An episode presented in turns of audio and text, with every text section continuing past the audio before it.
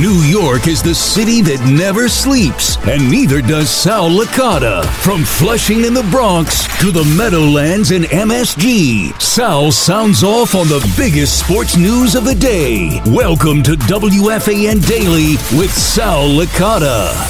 Hello and welcome to another edition of WFAN Daily with Sal Licata. Please don't forget to download, rate, subscribe wherever you get your podcast from. What are the New York Mets doing pursuing Aroldis Chapman, but not Trevor Bauer? If you need bullpen help, I understand that. And the Mets obviously do, but they need starters as well. And, you know, there's going to be a bunch of names that are out there that the Mets could be looking at. Yankees, too, for that matter. But for the sake of this podcast, we're going to keep it to the Mets here. We could do maybe Yankees a little bit later on in the week.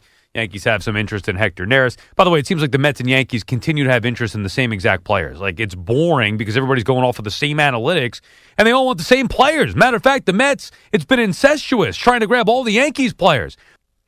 While I respect Chapman as a reliever, I also am well aware of what he has done off the field. And by the way, on the field, Aroldis Chapman, when we last saw him in New York with the Yankees, was a failure. So even Chapman in recent years at his peak was nowhere near where Chapman was back in his actual peak. Recent years here for Chapman, he is a less than reliever. Now, I didn't watch a lot of him with Kansas City last year, um, and I know Chapman could still throw it hard, but man, watching him struggle with the Yankees and be inconsistent, I would want no part of him. Now, that's on the pitcher's side of things, right? The actual how can you perform as a bullpen arm side of things, not the Oh, by the way, Aroldis Chapman was arrested in 2015 after his then girlfriend claimed that he choked her and pushed her against the wall before firing eight gunshots into his garage, in which he was subsequently suspended 30 games by Major League Baseball for. They investigated, suspended him 30 games. He served that in 2016. Now, I am certainly not one to say that you shouldn't touch anybody who did anything questionable whatsoever. Like second chances, I am all for that. I mean, I've never had an issue with that particular stuff, uh, but I'm just saying in general, like, I'm not going to prevent anybody else or yell and scream about anybody else from getting a second opportunity in life in in most regards certain things there's, just no excusing from but m- most things you should be able to get a second opportunity from. Okay and chapman got a second opportunity and he got it with the new york yankees. They traded for him. A matter of fact they got him as a uh, uh, on a discount from cincinnati because of these issues. So the yankees had no issue going after Aroldis Chapman right on the heels of this incident or the alleged incident in which he was, you know, investigated for and suspended for ultimately, meaning there was something there. He did get arrested. There were gunshots because Chapman apologized for it. He said he never hurt his then girlfriend, although the she claimed that he choked her and pushed her against the wall. Okay. Now, I wasn't there, so I don't know the details of it, but there's obviously some truth there that Chapman admitted to the gunshots. He did get suspended 30 games. It was an ugly incident that he was forgiven for, or at least given a second opportunity for by the Yankees. And so the Yankees had no issue at the time going to get him. And now, many years later, the Mets have no issues with inquiring about Aroldis Chapman, which brings us to Trevor Bauer. Why is it that the Mets and Yankees, you can talk about other teams as well, but I'm, uh, you know, focusing on the Mets and Yankees here. Why is it that neither the Mets or Yankees have shown interest in Trevor Bauer. Matter of fact, it was told to me that the Mets are not interested, period, in Bauer. I don't know if it's been reported anywhere otherwise about the Mets or Yankees, but it doesn't seem that there's interest at all from the Mets or Yankees on Trevor Bauer. Why is that the case when both those teams the Yankees actually did go get Aroldis Chapman and traded for him on the discount, as we said. And the Mets now reportedly at least interested in Aroldis Chapman.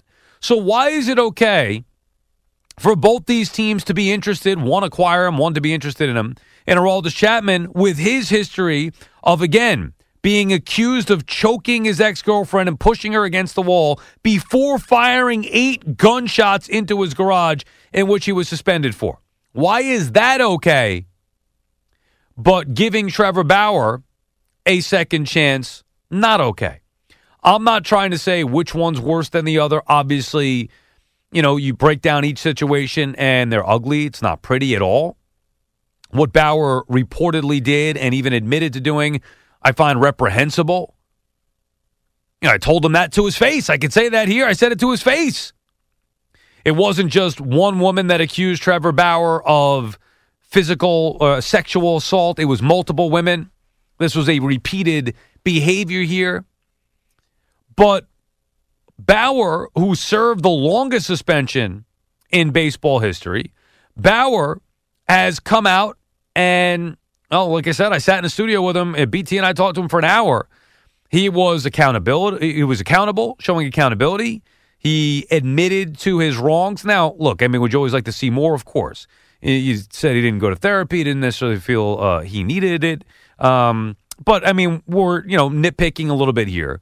Point is, what he did, ne- he never got arrested for anything, never was proven guilty, never paid a cent to anybody as far as law goes or court goes. Now that doesn't mean anything because when you talk about the the vile stuff that was being mentioned that he did, you know, who cares if it was if he went to, you know, jail or not for it, what he did was reprehensible. However, does that mean he should never get a second chance? And if we bring it back to just the baseball part of things now, you tell me which guy could help the Yankees and Mets more, Aroldis Chapman or Trevor Bauer.